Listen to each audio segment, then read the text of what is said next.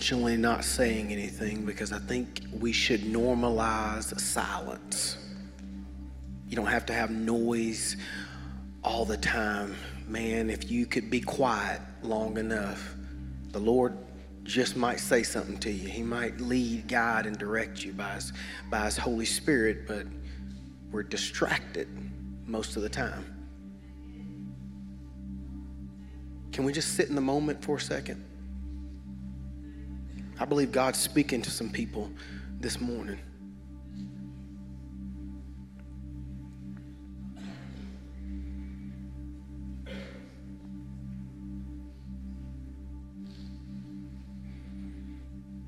God, thank you for your presence.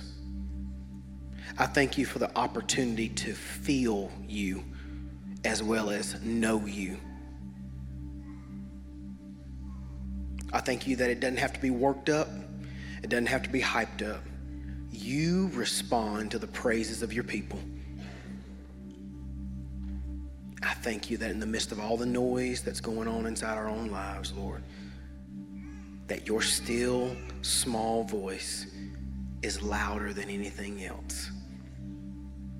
And I thank you for what you're doing inside the hearts and the lives of your children this morning. In Jesus' name, amen. You may be seated. I'm going to talk to you this morning about the subject family matters.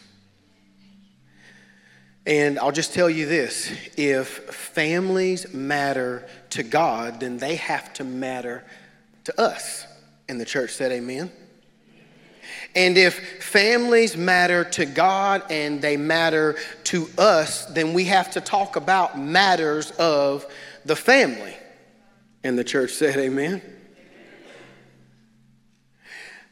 I want to tell you this. Uh, uh, uh, this this time last year, I got really fired up about the gospel, the good news of the gospel message. Romans chapter 1 and verse 16 tells us what the, what the gospel message is. It says that the, power, the gospel is the power of God unto salvation for those who believe. Like all you need is to know that Jesus has died on the cross for your sins, and because of the, Him paying that price, you don't have to spend an eternity away from Him.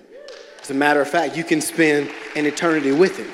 That's the good news of the gospel. I mean, I had students sharing that on Wednesdays. I've had students share that from this pulpit on a Sunday morning. I've had students uh, and leaders, uh, you know, share that. I just had this renewed sense of the gospel message, and I got really, really fired up about it.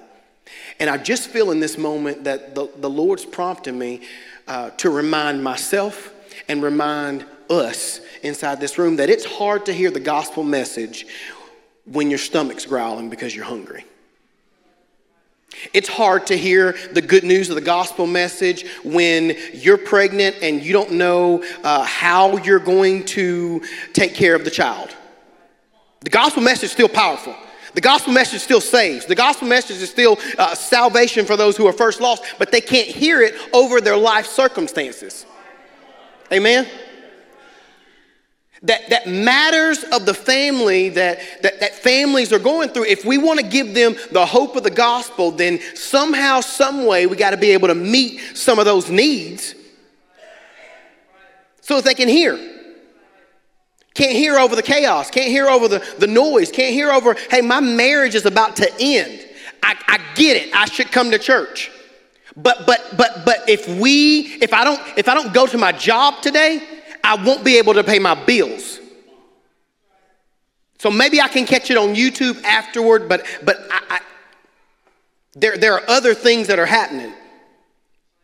James chapter 1 and verse 22 says this. Be but be doers of the word. Everybody say doers. And not hearers only. Everybody say hearers deceiving yourselves. I'm talking to Philip here. If, if it catches some of y'all, then great. But I know Philip enjoys hearing the message of the gospel. Man, I love hearing people sing songs of worship and praise. As a matter of fact, Philip might get his dance on He, he, he might, uh, you know, shout, rock back and forth with it. He, he, he, he, he enjoys hearing his pastor uh, uh, share the good news of the gospel because he knows that pastor at any point in time may pull him up on stage or pull somebody else up on stage. And it, it, it's enjoyable to hear the good news of the message. He uses the screens, uh, he has all kinds of pictures. It's it's easy. It's awesome. It makes us feel good to hear the message of the gospel. But that is a lazy form of discipleship. Just hearing. As a matter of fact, scripture says that if you just hear, you're deceiving yourself. And I've been inside church, I feel good. I got a good cry. Man, church was awesome today. What have you done? Nothing, just be in the presence of the Lord. I'm just sitting in his presence, you know, having him speak to me. But what, what, but what, is, has the Lord spoke to you anything? Yeah, I'm, I'm supposed to be serving in all kinds of ministries, but I'm just,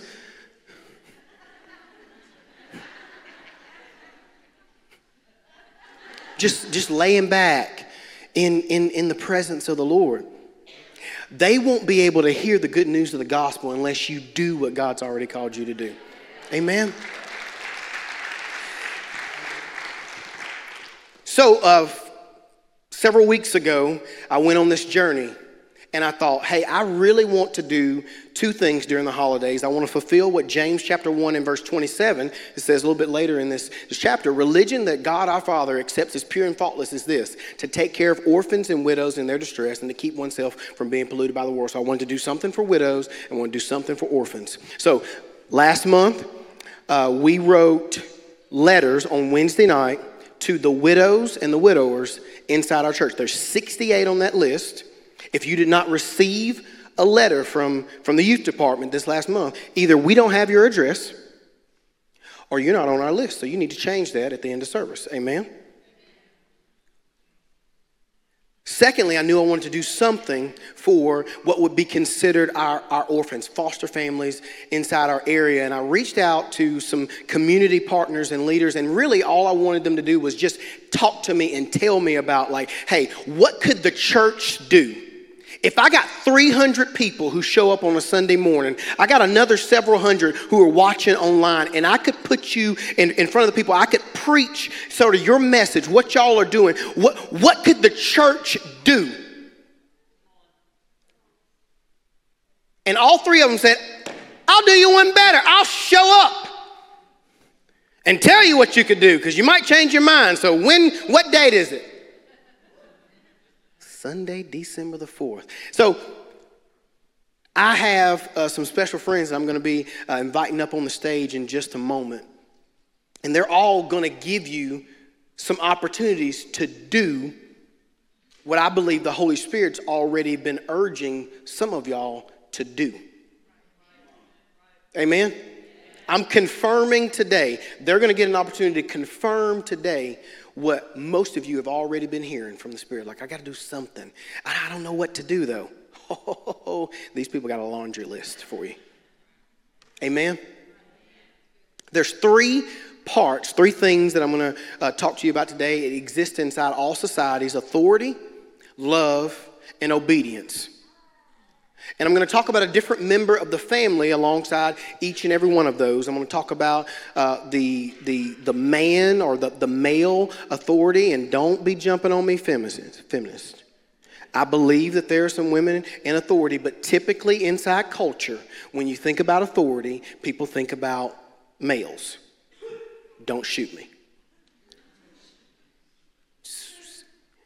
And, and the reason why people are afraid of good biblical headship is because people have misused it. But good biblical headship is good biblical life. Amen? Secondly, uh, uh, love and, and, and specifically, uh, you know, like a like female mother's love. And men can do it. We nurture, rock a baby. But typically inside culture, when you think about love, you, oh, it's like, man, I, I, I want a woman taking care of my kid. You, you, you have a, if you were honest with yourself, you have a natural lean toward that. And I believe that's, I don't have my Bible up here, but that's in there. Amen? And, and thirdly, there's, there's this member of the family that's just this wild card.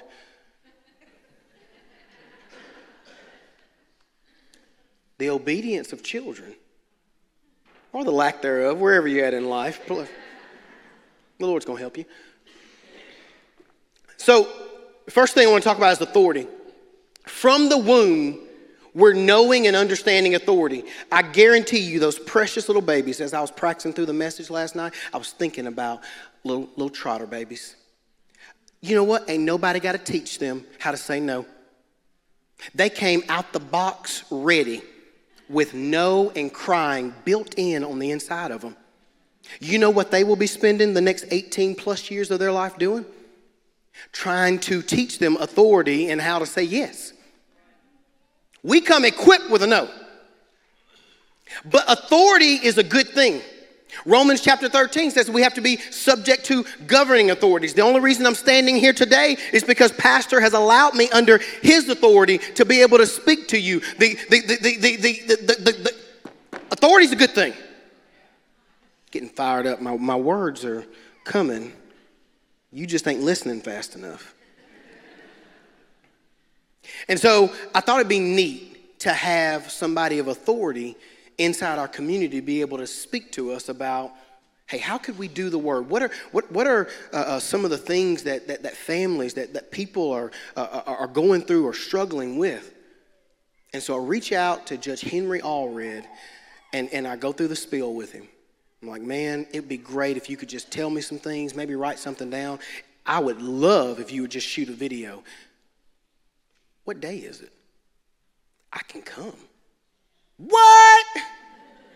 Shoot, man. Well, come on in. Would y'all give a hand to uh, Judge Henry uh, Allred? Thank you, Pastor Philip. Uh, right, I'm going to go ahead and warn everybody. I do a lot of public speaking, but because I'm a judge, I literally am usually speaking to a captive audience. They've got to listen to me. They don't have any choice. But uh, very excited to be here with you today, and I'm going to be very practical instead of anecdotal. Uh, now, I'm going to hang around after the service, so if anybody wants to come up and, and ask me anything, but I could come back another time and talk to y'all for two hours and tell you a bunch of funny stories and a bunch of sad stories, but that's not what we're here about today. Uh, I do want to mention my family is here back there, and uh, Coach Trotter will recognize one of them because uh, he takes care of my youngest daughter every day. But a uh, little background on me I am the uh, district criminal judge, which means I am the first guy, other than the police officer, that makes the arrest to see everybody that gets arrested in Walker County. And uh, I have to, you know, explain to them why they got arrested uh, set them a bond, talk to them about getting a lawyer. But for our purposes today, what's important about that is I have the privilege, burden, however you want to say it, of seeing some people who are very broken. And I have my duties that I have to, to, to do under the law, but if I have any compassion, I also can use the authority that I have to try to help those people or maybe encourage them to get on a different path. Some people humorously call that a nudge from the judge. Uh, but practically, what we do, you know, obviously, I see a lot of people who are mired in addiction. And the best way that I have seen over the last 14 years to get somebody out of any kind of behavioral problem that they have is through accountability. So sometimes people get bonds and they're not able to make those bonds. And they have to sit in jail, and jail can be a real good motivator.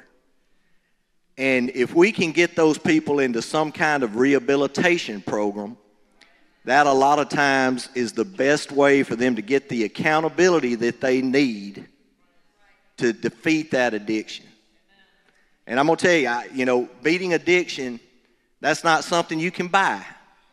You got to rent it, and the rent comes due every day. But, uh, you know, this congregation should be very proud because y'all have a program called City of Lights.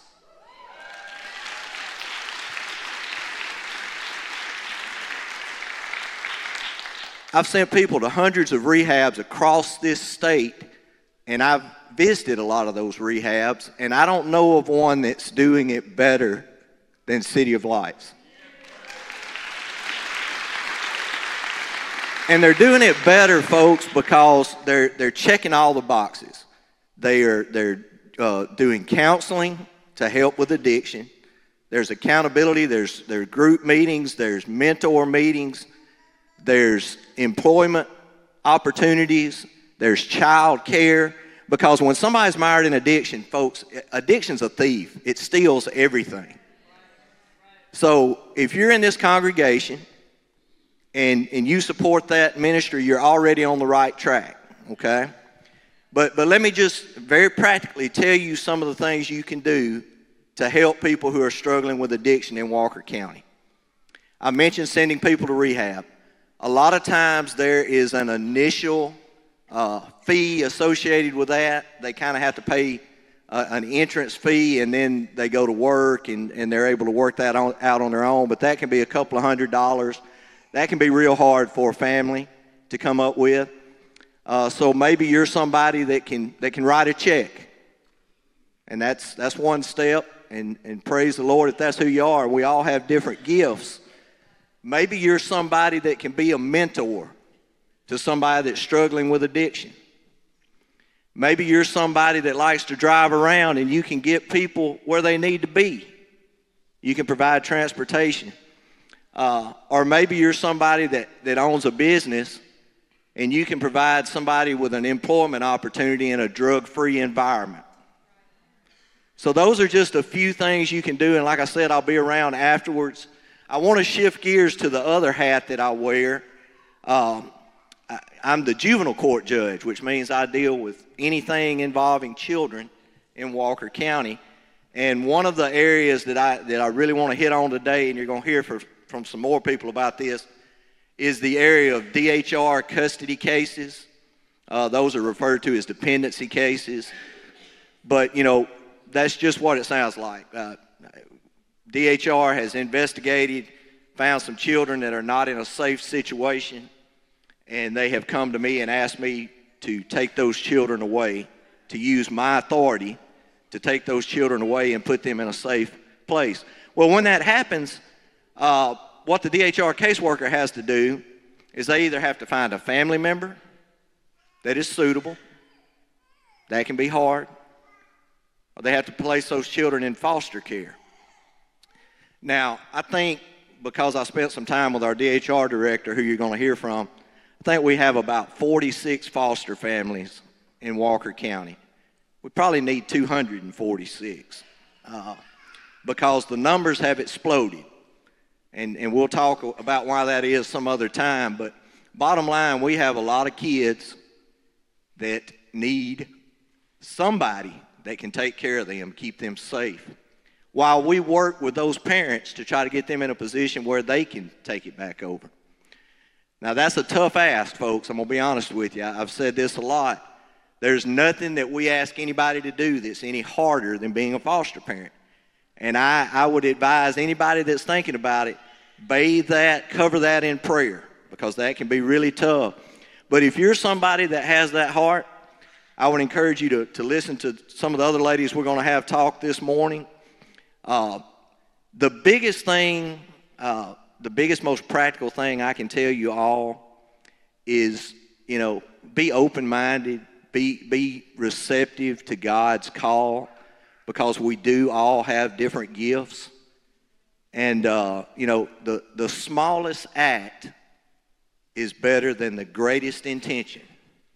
So, whatever you can do to pour into somebody's life, it may just be praying for them, it may be picking up the phone and calling them. It may be buying diapers. It may be buying toys at Christmas. Like I said, it may be giving somebody a job that needs a job in a drug free environment.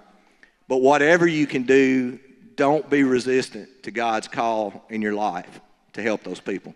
And thank you very much for having me here today, and God bless you all.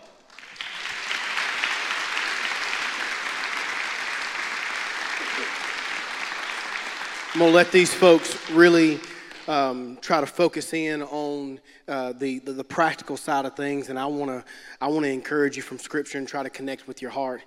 I told you that as a part of that authority uh, um, sort of subline uh, there, I, I, really felt impressed as the family ministries pastor. I talked with Pastor uh, about this at, at staff meeting uh, this uh, this just this past week. I said I really want to challenge men inside our church. And here's where I finally settled in at uh, sort of the, the line from Scripture is that men need to exhibit, here's my challenge Galatians chapter 5, that last fruit of the Spirit. If men would exhibit self control, their authority inside that self control could shut down some things. Think about this. Most violent crimes are committed by males.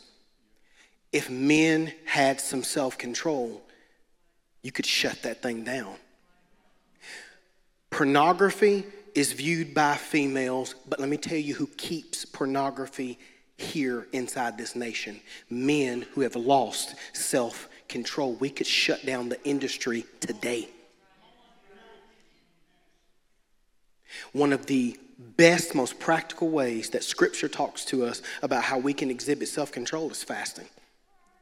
And so, Pastor's going to give you some more information over the next several weeks about uh, some, some, some fasting for our entire church. But I challenge each and every man there's something about our authority as men that can change a culture. They talk about the statistics of a kid gets saved, if a, a, a, mama gets saved, or if the daddy professes his faith in Jesus. The numbers go up astronomical because a man inside the house has submitted his life unto Jesus Christ and is exhibiting all the fruits of the Spirit.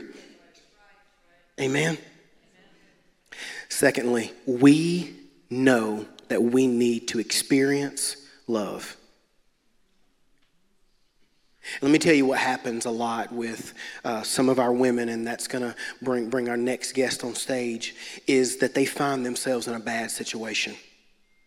Maybe you're a student in a youth ministry, or uh, uh, you, you, know you've just figured out uh, uh, you know life is, is sort of happening to you, and you find out that you're pregnant, and and you want to come to church, you, you want to, you know, do all the stuff, but you are concerned about things that are happening and, and going on in, inside life, and you can't hear the good news of the gospel over all your needs.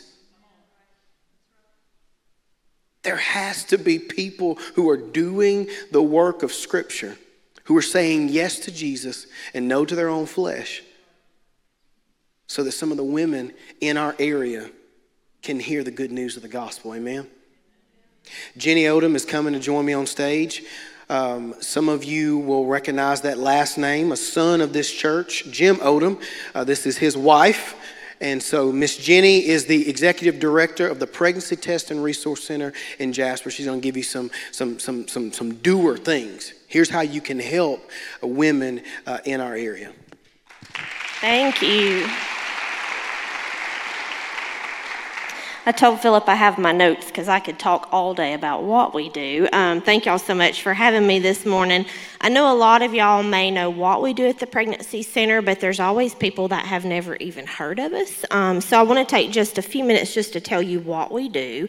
We are a ministry. We're located in downtown Jasper. Um, we offer free pregnancy testing, ultrasound, prenatal and parenting classes, and we have a clothes closet. And we primarily serve parents who are facing an unplanned pregnancy. Um, we offer all of those services at our main center in Jasper, but if you have ever seen a big pink and blue RV rolling down the highway, that is us. We are hard to miss, um, but we serve with our mobile unit Walker, Winston, and Marion counties right now really we serve anybody from anywhere that has a need. There's no like certain geographical area we serve. Anyone that has a need that we can meet, we're here for them. Um, this year, we have seen over 900 visits already. Um, last year, we had 650. So that tells you how the needs have increased. Um, most of these are mom. Many of them are dads, but most of them are single moms, and you know them. They're our friends, they're our neighbors, they're people you see at the grocery store. Um, we serve all of us, our community. And we know as Christians that there's hope for any obstacle that we face. Um, we know that we aren't alone, especially if we have a relationship with Christ. But so many of these moms, they don't see that. They don't know that. As Philip said, um, they have a lot of obstacles that they're facing. And actually, they may have been told that there's no hope for them, um, that they've messed up too much, that their obstacles are too big for them to overcome.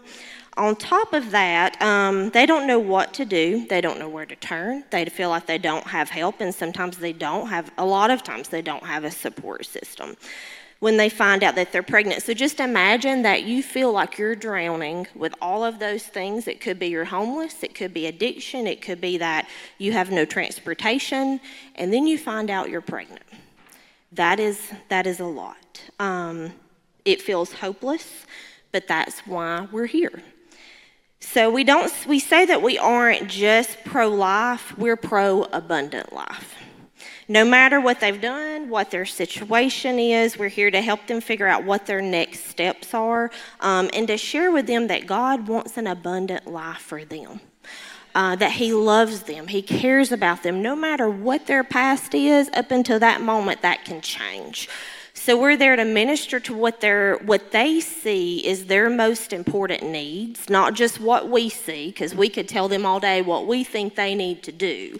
But when they come to us and we ask them, what do you feel like is important? We want to be able to meet those needs so that then when we share with them how they can have a relationship with Jesus, they believe us, they trust us, and they can hear us in that.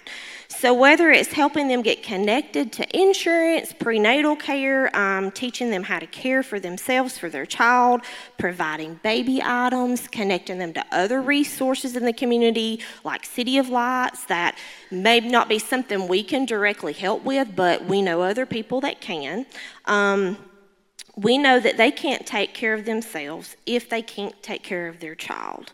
And they can't provide a good foundation or a loving, supportive home and a safe home for that child unless they can get some of those obstacles addressed. So that's a lot to handle by themselves, but luckily they don't have to. That's where we come in. And that's where y'all come in. There's all kinds of immediate needs. Um, so I just want to share just a few ways. You know, the Lord may be leading you with certain gifts, certain talents that you have that you feel like, hey, this is how I can help. Um, we are open to any ideas. Um, first, you can pray. I can't tell you how many mamas we have sitting in front of us and dads when we say, hey, how can we pray for you? They may have never had anyone ask them that. Um, when we say, hey, we have people that are praying for you, that is such a difference to them to know, oh, it's not just these ladies at the center, these men that come in at the center that are praying. There are other people praying for me. That's a game changer for them. Secondly, you can give baby Our clothes closet can serve, um, we can help with items from preemie up to size 2T. They're newer, gently used. You may have kids that have outgrown certain items. Formula, baby food you have laying around that you're not going to use, you can donate those to us. Bigger items, strollers, um, you know, pack and plays, those types of things, we can take those off your hands and pass them on to some of our mamas. Um, you can volunteer. You may not have a lot of time to give, but we are always in need of people to join our outreach team. Those are people that go and help us at community events, help us get our newsletter out there, just help us spread the word about what we do. Um, we are a nonprofit, so we don't have a lot of money to do towards advertising, so word of mouth is the best way people hear about us. Lastly, you can give financially, and there's a lot of ways you can do this truly. Um, we have something called our baby bottle boomerang. I'll tell you about. Every penny counts. Um, it can go a long way. We operate primarily on the gifts from individuals, churches, businesses. We have some that will give one time gifts, we have some that give monthly so we can pre- prepare ahead each month how we can best serve. You can sponsor a mom or a dad or a couple that's going through our parenting program or our baby boot camps.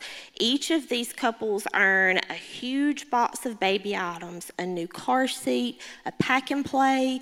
Um, it's $250 worth of stuff. I actually have a list at our table out there. We can give you the list. You can come together with some friends, small groups to get the actual items to donate, or you can donate towards sponsoring one of these moms and dads. Um, that's a wonderful way. Um, we have been able to double the number of parents we've been serving um, just because there's been such a need, but of people that have sponsored these, these parents going through this program. We also have, um, you'll see at our table, we call it the baby bottle boomerang, and it is the easiest way to give. We provide the bottles, you fill it up with change, checks, cash, however you feel led, and you turn them back in.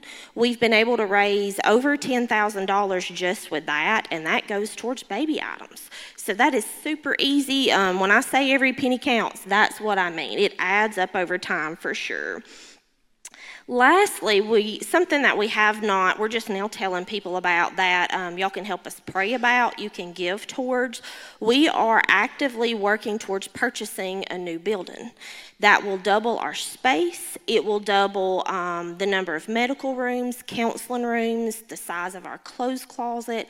We will have space to offer new support groups. Um, so, all kinds of things. We're super excited about that. So, when I say every dollar counts, it does. That helps us reach that goal so that we can continue to meet that need um, with how our services have grown.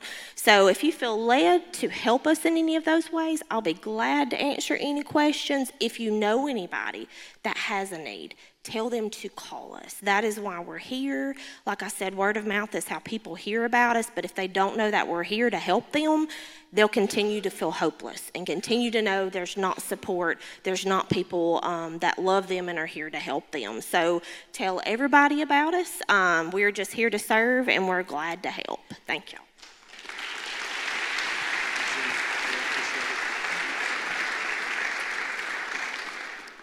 You know, I was reading an article as I was preparing, getting ready for uh, this this message, and it was actually from Psychology Today. It's not a, um, a a Christian publication by any means, but it talked about the way, the primary way that people receive love is to actually give love. And I thought, man, that's so interesting that even psychologists agree with what the Word of God says that the very way that we exhibit the love that we've experienced is that we give it.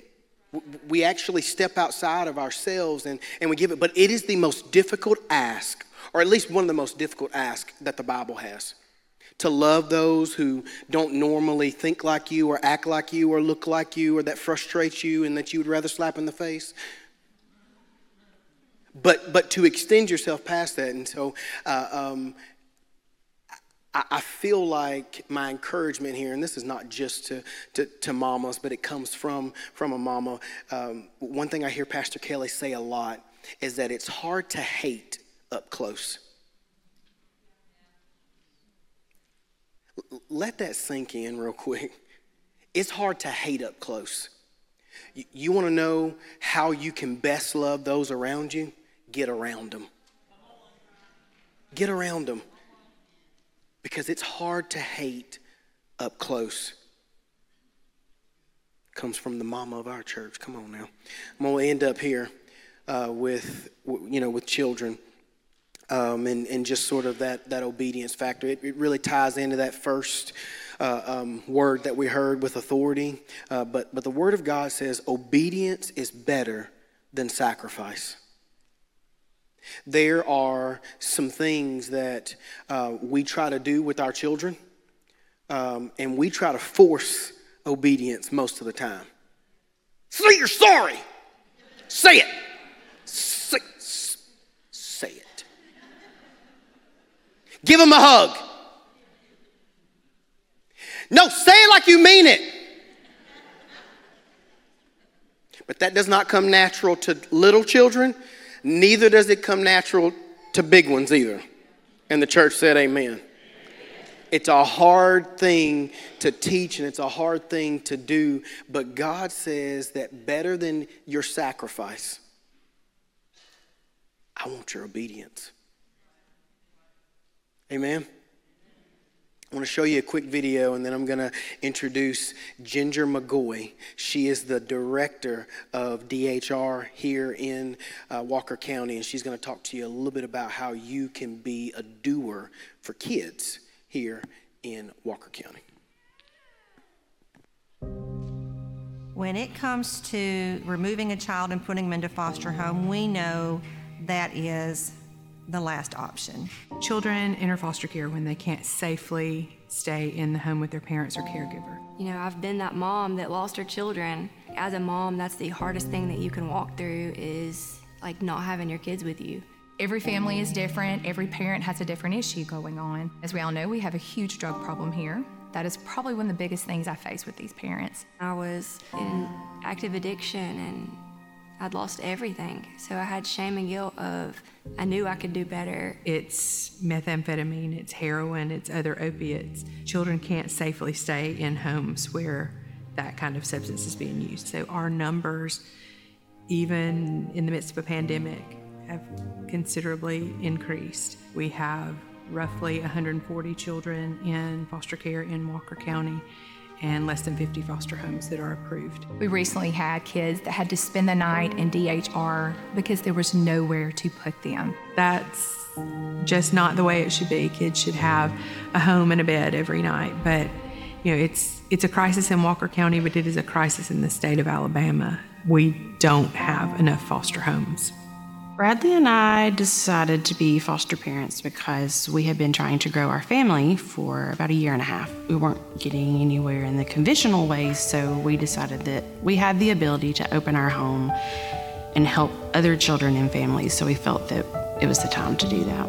I think it's important for um, birth moms, you know, birth families, just to feel that the goal is for the family to be back with their children. The goal is always reunification, to reunify those children back into the home, but to make the home obviously healthy and safe for that child to return. A lot of people think that we're just going to drop children off at their homes when they become foster parents. We don't. Foster parents are always in control of that who they're willing to accept, who they can take, who they can't. Also, there's that misconception that we just come back and snatch kids up, and that's not true either.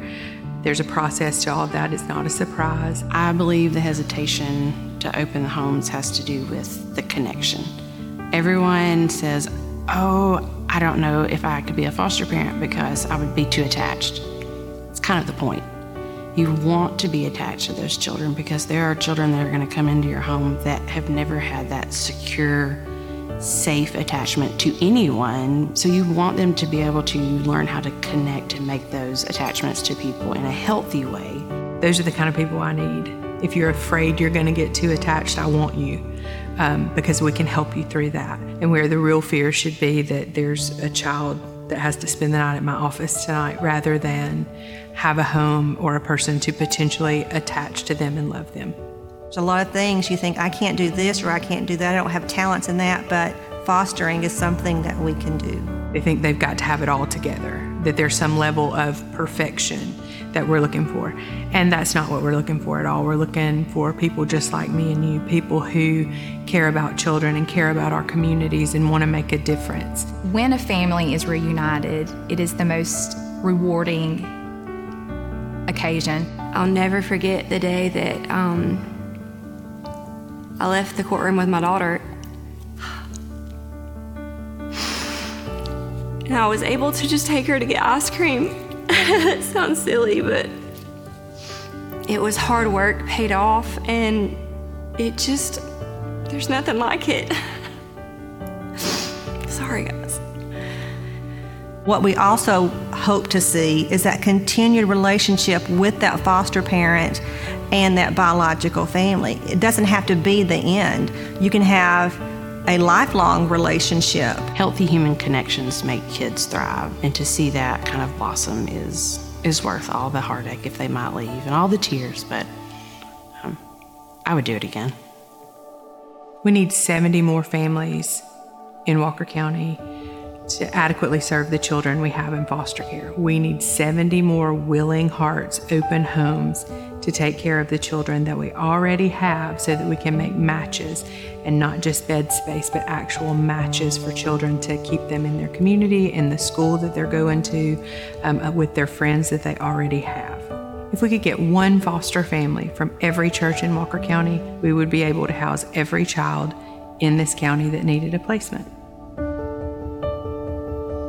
I believe that every child deserves a good home. I believe every child deserves a safe place to grow up and to feel loved and to feel safe with the adults that they're with.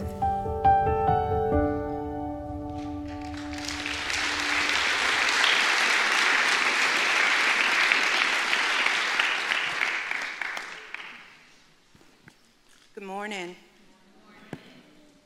I'm Ginger McGoy. I'm the director at Walker County DHR. Um, that's our wonderful video. If it if it didn't move you a little bit, you may be a little broken, and they you could probably check them out afterwards. Um, there are so many things that can be done to help us in our child welfare system at the department. Um, you have a foster family here. The best way to learn and to figure out if fostering is something that you can do, it is something you can do, it's something you're called to do, is to spend time with your foster parents that you already know. Um, it's kind of, you can dispel a lot of myths by just talking to the people who already are there answering the call. When I started at DHR eons ago, um, our recruitment tagline was answer the call. Um, and there, were, there was a song that that was part of one of the lyrics, and I immediately had to sit down and write it down because it's still so true. We don't use it today. It's open your heart, open your home is our tagline to recruit foster parents. But answering the call, what has the Lord laid on your heart um, to do for children in our community? I don't know of a better population to work with than the kids that we work with and the foster families that we work with, um, supporting them in their efforts. If you can't be a foster parent, if that's not your calling, there are still ways you can help. Um, everybody has said, and I think it's true, and probably one of the most powerful things that you can do for us, for my workers, our judges, for the attorneys, for the families and the children is pray for us. Uh, make it intentional. Specifically, call us out by our different groups. I can figure out ways to get you a list. You can call us by name. Um, but we need your prayers. We're going out into situations oftentimes that law enforcement's going out to with um, bulletproof vests and guns, and we've got a piece of paper and a pen knocking on those same doors. So, for the safety of my workers, I would appreciate that.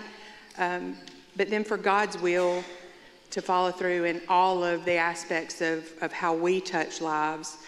Um, you know, I think we often forget and we, we become really human about the situations that we're working. God already knows the outcome. God knows the situation that these kids are in.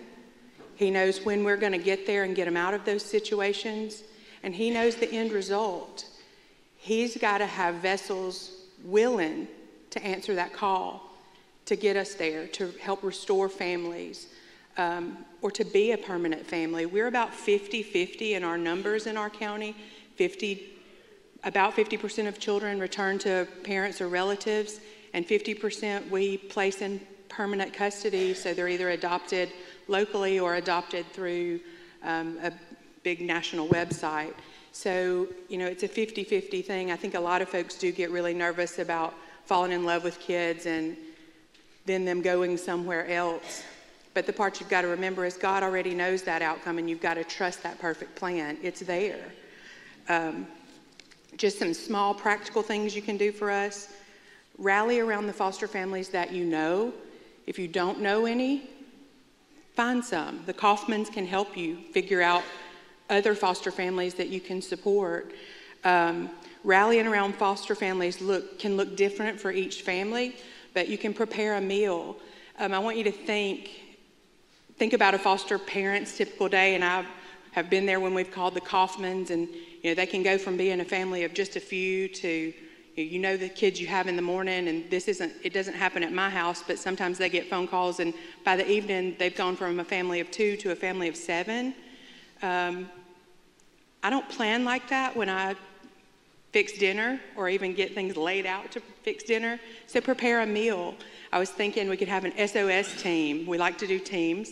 Um, when we have children come into care let a team of nice ladies put a casserole together and take it to that foster family, man, that takes some of the stress off. Those are small things, but they're big things. They make a huge difference. Um, babysit, become extended family members for a foster family. They need extra support, just like the families, the birth families we work with. Foster families need that support too, and I think we're finally beginning to recognize that more with the state, and I'm proud of that. Other things that you know may not be as close knit of what you can do. Um, birthday cards for foster children, birthday gift cards for foster children.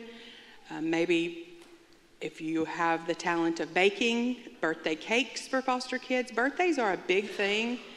I think when we think of our natural families, we just assume everybody does it like us. But I've never worked with so many children who've never had a birthday party, and that's heartbreaking, guys. We should celebrate birthdays. Um, so those are some, some small things. Even a little smaller than that, if you just want to kind of be on the outskirts of it, there's always a way to serve, and you don't have to always put your heart out there. I wish you would, but you don't have to. Um, break money for children that we have in foster care. Lunches are provided for our children. Break is a time where kids often get even more set apart um, when they don't have what everybody else has, and I've heard that from about five different kids this year. How noticeable it is when they don't have money to just get break, get a, a snack at break. And that's heartbreaking. Um, you can also volunteer to mentor kids and youth that we work with. There is a vetting process for everything that we do, and there should be. To be a foster parent, there's a pretty lengthy and extensive training process, but we need committed people, people who will commit to do those things. But to volunteer with us, it's a different process. The main thing is connect. Um, we'll be out in the hall when all this is over. You can give us your email address and, and phone numbers, and we will not harass you too much, but shoot you some emails of some upcoming ways that you can line up with us at DHR and see where you fit in, or if you have ideas. Um, we definitely don't have all the answers, and we need help with that. So if you have ideas of things that we could do, or things that you know about, or things you're interested in, um, we're glad to hear it and see what we can do. I appreciate your time, and um, think about it and answer that call. Thank you.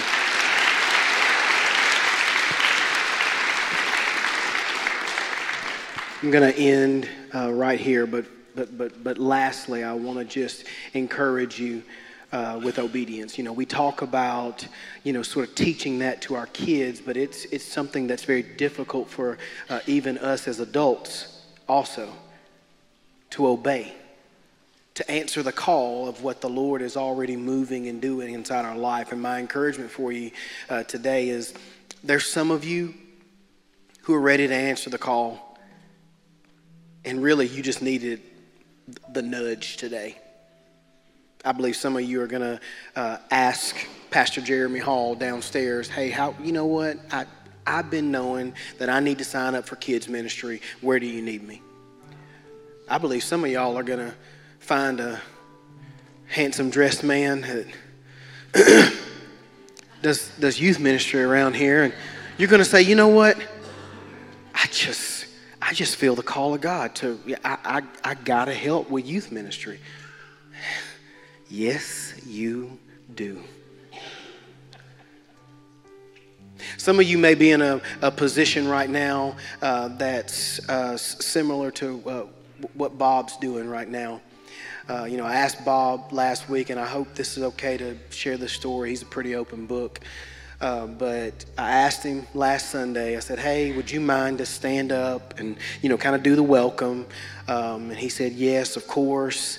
Uh, then later on that, that Sunday morning, Bob responded to the altar call, and uh, I just kind of leaned over in his ear and I said, Hey, Bob, what you praying about today? And he said, Philip, I just don't feel like I know my place. I don't know where I fit uh, anymore. He's done youth ministry for, for years, he's been involved in music ministry uh, for, for, for, for years. And I just encouraged him, and I said, You know, Bob, you're right now, he's, he's a foster family, you're right now doing a ministry that's behind the scenes and, and, and maybe nobody sees it. And, and, and you've been used to doing stuff where people can, can see you, but isn't it just like God to prompt me to remind you that He sees you exactly where you are in the back fields, tending sheep, doing what you're supposed to be doing? And God is going to bring you out front when it's time. So some of you are at a time where you're obeying the Lord, but you feel like, man, I don't even know if I'm I don't even know if I'm doing it right. Just keep keep obeying. And this may be behind the scenes right now. And lastly, you know, I, I have felt like uh, for a long time I wanted to do something in, in, in, by way of foster care ministry. Uh, some of you don't know this, but before me and Nicole were here, uh, we served at a place in our denomination called the Smoky Mountain Home for Children. We took care of teenage boys uh, inside our house, and it was probably one of the best times in ministry. Obviously, I'm enjoying my time here now, but it was it was a really really great time of ministry uh, for a whole lot of other reasons. And I realized then that some people are born with two strikes against them. They didn't grow up like I grew up. They just they didn't have the support. They they they needed some help, and um, I didn't know how I could do that here. My I mean, we have a three bedroom, two bath house. My girls currently share a bed. Like I don't have an extra bed. To, to, to have somebody, but I, I can start where I can and do what I can right where I am. So I may not can foster right now, but I can bring the director of foster care up here to have her talk. You know what I'm saying? I can't, you know, do and maybe everything, but I can have a foster parents day out, which I'm doing today from 1 to 5 p.m. if you want to serve and help and be a part of that. We're going to be down at the Life Center from 1 to 5, just giving these foster parents a day away. What are you going to do tomorrow? I don't know about tomorrow, but today I can do something. Okay?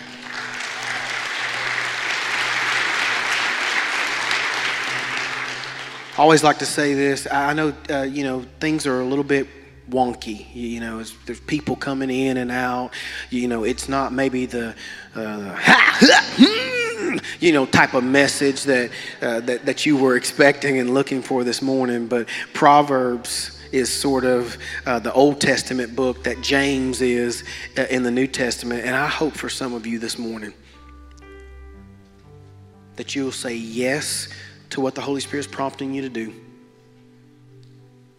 and no to all the excuses.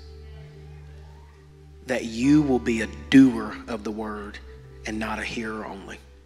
Amen. Pastor.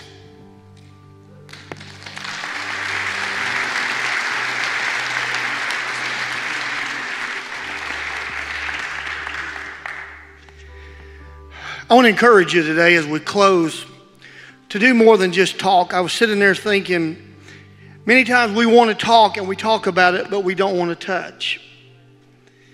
And if we can, if we can touch folks in just some small way, they will so be so much more willing to hear what we're saying. When, when, when my daughter was little, Sarah, uh, I would hold her in my lap or in my arms, and uh, if just for a second I glanced away while she was talking, she would take both of her hands and she would pull my face back to hers to make sure that I heard what she had to say. And I thought, you know, we're so willing to talk, but many times we don't take that next step and touch. And, and, and there are so many times when we're willing to talk and we want someone else to touch for us. And God said, No, I'm speaking to you, I'm talking to you. The word tells us in Isaiah 9 that the people walked in great darkness, but they have seen a marvelous light and that there's a time when the darkness will end. As a matter of fact, that word says, But the time is coming when. And so maybe today's your when. Maybe this week is your when. Maybe this is the time when you can really touch someone else's life. If you'll take time to touch someone, they'll be a whole lot more willing to hear what you're trying to say. And uh, God's faithful. He loves us today, and He did that for us. He said, A child is coming, a son is given.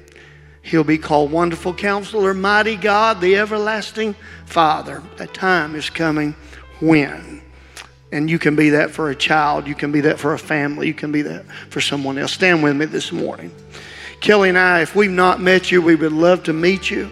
I think it was just this week, Pastor Philip shared with me that someone was in his office that wanted to start working with our youth ministry, our student ministry. So it's already happening. And we're glad about that. If you want to serve in some capacity, we would, we would love to sit down and talk to you and open our arms to you and pray with you and embrace you. Kelly and I should be out front this morning, and we hope to meet you, talk to you, greet you there. Father, I love you. I thank you today for your faithfulness. I pray that if there is one individual here that's been caught up in darkness, that that great light of Isaiah 9 would become so relevant in their lives. I pray, God, today that you would cause the darkness to cease. There is a place and a time when, when the darkness ceases and, and we're open to the light. God, you said not only that, in that light would come great joy. And you talk about festival joy. I want festival joy in my life. And, and many times, God, we think we have that all figured out, but we can have festival joy when we when we touch someone else's life and minister to someone else. And I pray, God, if there's one person here today who does not know Jesus Christ as Lord and Savior, they would simply pray this prayer right now Lord Jesus, come into my heart. I believe that you're the Son of the living God, and I ask you to forgive every sin, every messed up mistake in my life. Turn my heart toward you. Live inside me. Live through my life that I might touch others and win someone else to Jesus as well. God, we pray and ask all these things today, and we celebrate this great season of giving in Jesus' name. Amen. God bless you as you go.